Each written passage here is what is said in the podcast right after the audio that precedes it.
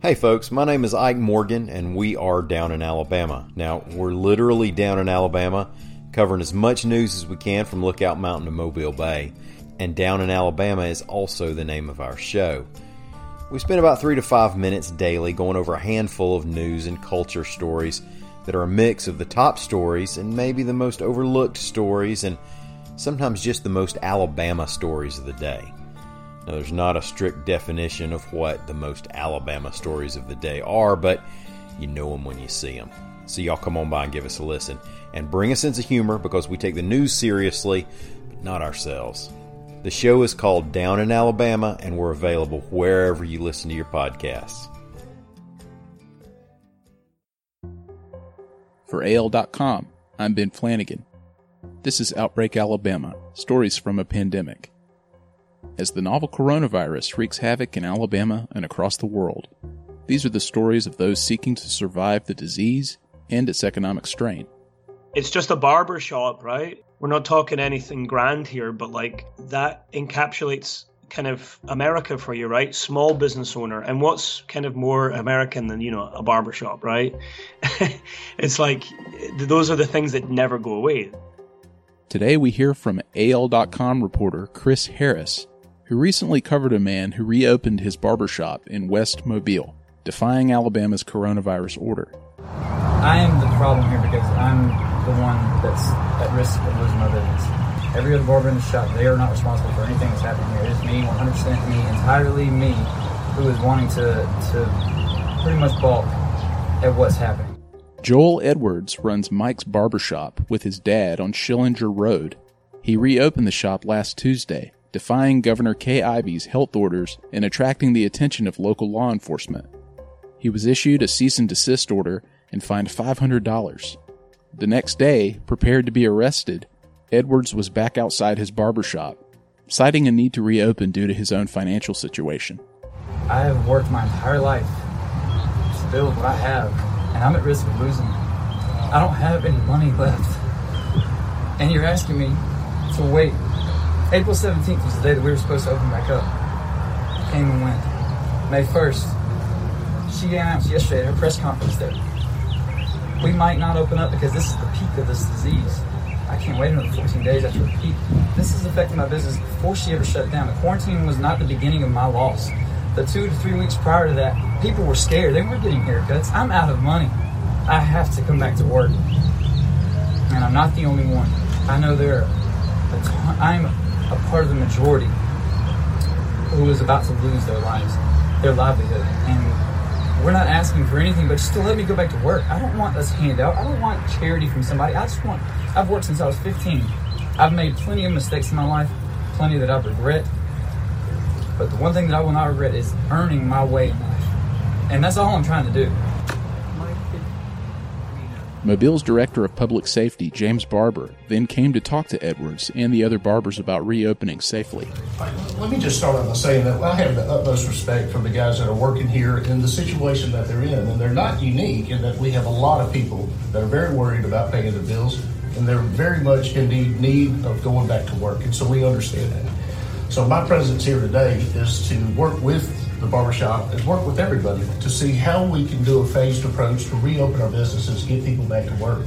And I think one of the problems that we're seeing right now is that there's been a lot of promises by the government about stimulus and about small business loans. But not everybody has access to that. Not everybody's receiving that. So we do have a situation where a lot of people are in very desperate situations. Um, and we, as a government, have got to learn to work with them on how to resolve this issue and get people back to work. And I think we, we've come up with that solution that we are going to work together to find a way forward so that we can begin the phased approach of getting our service industry back to work. My colleague Chris Harris was there that day, shooting a Facebook Live video for AL.com and speaking with Edwards directly about what he's going through. So last week, a barbershop owner in Mobile made a little noise in Alabama. You were there. What happened? All right, so um, basically, he um, this this barber he on April twenty first, which I believe was a Tuesday. Well, actually, on the Monday before that, he he he came out publicly and he said, I'm opening my barber shop. I can't do this anymore. You know, I have, I have a family to feed, I've got mortgages to pay. My colleagues, they have to do all the same stuff. So he opens it up. I believe he gets a bunch of customers, you know, the, the type of people that are like, yeah, let's reopen the economy, those types. Um, they all came rushing in. And I suppose you could say that a lot of them were really kind of, you know, those civil civil liberty type people. Like, you know, you can't do this. We, we have to be able to. I should be able to go where I want. So those were the type of people he attracted, and they were very pleasant. I met some of them, but on that first day, the cops showed up and they gave him a cease and desist letter and a five hundred dollar fine. And so I decided I would go back the next day and just see what was up. And there he was, Joel Edwards, his name, young guy, pretty trendy.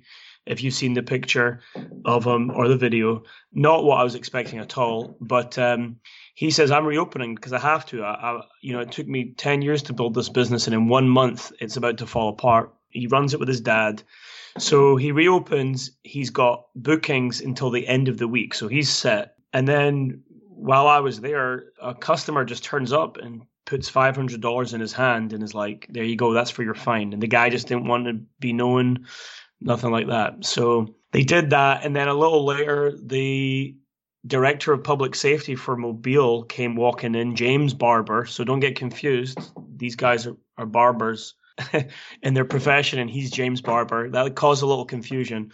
So he comes in and he's very pleasant and he wants to chat with them about what the next steps are because he wants them to reopen. But he, you know, currently it's against the state orders, you know, that it's not an essential business. But James Barber is really keen for them to to reopen the place, and he's the former chief of police, so he knows his way around town. He's lots of people know who he is. So we had a chat with them, and and eventually he just kind of made them realize that the, the, the best thing they could do is close down, take a test, see if they can work out a way to do this safely because he's I think he told them it was a private conversation, but I think he told them, you know, if you choose to stay open, you're going to end up with a padlock on your door, and you're going to end up in court, and you're going to not be able to reopen for months. So that was pretty much what happened. And in between that, you know, Joel Edwards came out a few times and, and spoke to the press and told us, you know, in really, really heartfelt way about what was happening to his life. And per, on a personal level, it was the first time I'd spoken with somebody and I'd really begun to fully understand the trauma of having your business closed and, and starting to like you know hemorrhage money every month you know whether it's through rent mortgage whatever paying people that you can't let go. And i spoke to bar owners and you know they're a little different. They're trying they're trying to make the best of it. They're still selling a little booze here and there crawfish boil and whatever and they're putting a smile on it you know? And this is the first time where i spoke to someone and I was like, wow, this is really this is really something. So that that was my conversation with Joel and that was that that day I was out there, yeah the one thing that is just really sticking out for me is what you said about the random customer coming up and putting $500 in his hand. That's pretty extraordinary. It is extraordinary. And, you know, yeah, the guy, yeah, he, he gave me his name and he, and, I, and he said, you know, I, I'm not here to, he didn't know the press were going to be there. And, and he, he just said, I, I don't want my name known. I'm doing this on principle. Like, his firm belief was that this is we've completely overblown this. We've closed businesses that should not be closed, and I think he was angry and he wanted to, um, you know, he wanted to pay Joel's fine, and that was kind of his little bit for the community, and I guess for that principled stand that Joel stood for. And and just to go back to James Barber, when he was in there, when he gave us an interview, he said Joel Edwards who runs the barbershop with his dad, Mike, he's a voice of America right now. That's what James Barber said. And I think people felt that. And I think that's one of the reasons why that guy brought the $500. And I think people were moved by his story. And, you know, it's just a barber shop, right? We're not talking anything grand here, but like that encapsulates kind of America for you, right? Small business owner. And what's kind of more American than, you know, a barbershop, right? it's like those are the things that never go away. You know, they're always going to be there. And there's this guy there, this patriot. So, you know, in terms of a story, it had all the all the makings of something really amazing. And I think you saw that all play out on that Tuesday when I went there the dilemma here, as you put it in your story, is weighing the consequences of restarting stalled economies with the possibility that doing so will infect and kill more people. How much do you think that weighs on Edwards and others at his shop? he did speak a little bit about that because I asked him if he felt, you know, maybe he could innovate a little bit and maybe take his, uh, you know, his barbershop kit on the road. You know, go to people's homes because that's up to them. If they want you in their home, that's that's up to them. And he said no because that would defeat the purpose of all this. Like suddenly I'm going into people's homes, then I'm going into ne- another person So he might be in ten homes a day. You you know he might be spreading coronavirus, right? He said, but but you know what's great? People can come into my barber shop. I'll wear gloves, I'll wear a mask, I'll disinfect after every single cut. And the chairs were six feet apart. I mean, the things he was saying, they were they were pretty reasonable. What he said made sense. You know, like he's right. Why would he go into other people's homes when he can do it here? And he really think he doesn't believe that he is going to hurt anybody or infect anybody, and he's willing to take all the necessary precautions. And James Barber wants to help him do that.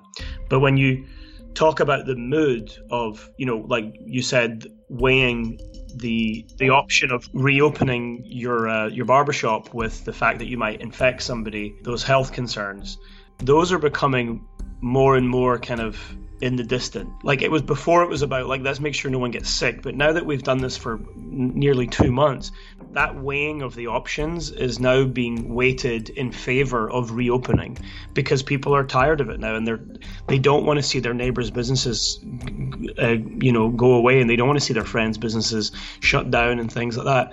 So I think that Joel was maybe one of the first people to kind of blink first if you know what I mean and make a fuss about this because I think he understands that the, the the weight is now in his favor. People want to get back to work, and I think he's um, he's become the face of that certainly in Mobile. Well, and on the other side of that, Chris, people wanting to get back to work, Edwards said his decision to reopen resulted in him and others being threatened on social media. They even canceled their remaining appointments because they received death threats. Is that right? That is right. So uh, one of Joel's fellow barbers, he's a guy. His name's Justin Bouchard, and he received threats on social media, death threats, and also threats were made in his name against the Mobile Police Department. And I don't know the details of those threats, but James Barber said that they were real and they were being investigated. So Justin was the one that cancelled all of his appointments. He was still at the barber shop, but he cancelled all of his appointments. Oh, actually, I do remember what somebody said. They said that they would shoot any police officer that came through the door. And James Barber called Justin and you know informed him that threats had been made in his name. And um, you know, Justin told me he said, "Well, you know, I used to be a military police officer and I've applied to be in the Mobile Police Department. Why would I you know, threaten a police officer. That's just not something I would do, having being in law enforcement himself. So that was the threat that was made against him. They all were carrying a, a pistol on their hip that day, um, open carry, I believe it's called, just to be cautious, I suppose. But nothing like that happened. But honestly, before I think even 10 o'clock, they had decided to close after speaking with the director of public safety. But certainly, yeah, I mean, it's a dangerous time because people on both sides of this debate are are passionate, you know. And I don't always think that it's people with health concerns in mind. I think what we're dealing with here, and this is just what I see on the ground, I think we're seeing ideologies play out rather than people with genuine concerns about health or um, the state of the economy and things like that, which is kind of it seems like they're they're they're thinly veiling their ideologies with those health and economic concerns. And I think really a lot of it is actually somewhat political or ideological. Um, so it's really interesting to see that play out. But uh, that's mostly the arguments I see online. So uh, yeah, they, they, they, they, took precautions, and um, but but as of now they're closed, um, and I'm not sure when they'll open up. They're hoping May first. I think that's a, a date that a lot of people have in their pocket right now, thinking that life might start to go back to normal on that day. But we don't know that. The governor hasn't said anything about May 1st, I don't believe. Do you see other businesses in Mobile following suit? I mean, you mentioned earlier someone said this shop and Edwards sort of reflect America in terms of businesses that are struggling, small businesses that want to get the economy back up and running so that they can survive economically and so that they can have their livelihoods back. But did you sense that this might stir other businesses in Mobile? Is there kind of a solidarity that you sense since you went to report there? Yes, solidarity from other business owners and solidarity from the public. And Joel agreed to close the place and he's got his fingers crossed for this May 1st date. But when May 1st comes and goes and there's no reopening, I think that we might start to see people like Joel and maybe Joel himself, I don't really know, but like they might just say, all right, well, May 1st came and went and I, and, and, you know, and I'm angry again and I want to get reopened. And I just think that the solidarity that's been created from from uh, when he initially opened could carry through past May 1st. And I think we might see other businesses wanting to open. I know that there's a furniture store here in Mobile, uh, sorry, a mattress store. And he reopened because he kind of decided that where it mentioned furniture stores and things, he felt like that didn't apply to him because he specifically sold mattresses. So he reopened. The police came to close him down and he had a copy of the governor's order and he said, Look, I'm not in this. I want to reopen. And they let him reopen, actually. So he's back open, the guy that owns the, the mattress store. So I think you'll start seeing people take a close look at the governor's order to see where they can maybe fit in and get reopen again. And I, I do, I really truly think that we'll see more businesses sort of banging the drum after May 1st of like what's going on this is what people keep doing. They keep saying, look at the numbers. And, you know, Mobile County has been hit pretty hard, relatively speaking. But people will turn around and they'll say, well, only 12% of our about 800 people who've got sick have been hospitalized, and only 5% of that 800 have died. Now, those numbers are huge, right? I mean, if that was a hurricane that came through and killed 35 people, we'd be horrified, right? But um, those are the kind of terms that people like to talk about this in percentages and they're saying 5% like i think we need to reopen the economy and that's a lot of what you're hearing. So keep an eye on may 1st um, and see what happens after. That's what i would be doing. We'll keep an eye on may 1st and we'll keep an eye on your coverage chris. Thanks again and keep up the great work. Thank you so much. We come to the conclusion that we're gonna we're gonna do this for the betterment of the entire shop because there's I want people to think that I'm backing down because I still believe what I'm doing is right. Yeah. But for the sake of my family, my dad, my fellow barbers, this is the only solution that I've been left with. Because it, at this point, it, it, no, we don't know that we're going to open up on May 1st. No, we don't have any kind of guarantee that she's going to even comply with what we're asking of her. But the other option is we disagree and then, unfortunately, from there, the police chief's hand is forced. He doesn't want to because he is he is sympathetic to our to our cause. But if if we if we go against it, then then the civil action turns criminal. He, he would have to post a police officer at the door, padlock the door, and it goes from possibly being another week without business to a month and a half. And I know there's a ton of people that have given us support and asking to financially support us but I'm not going to ask somebody to financially support me for another month and a half because that's how long it would take before I could even get a court date. And, and I don't, I'm not going to put my family through that because it wouldn't just be me. Even though I'm the one that is headstrong and want to go back to work more than anything in the world, I'm not going to, I'm not going to let my dad, who's worked his entire life, lose everything because I'm a hard-headed asshole. You On Tuesday, Alabama Governor Kay Ivey announced plans to reopen parts of Alabama's economy, a plan that will be in place through May 15th. But this phase does not include barbershops or hair salons.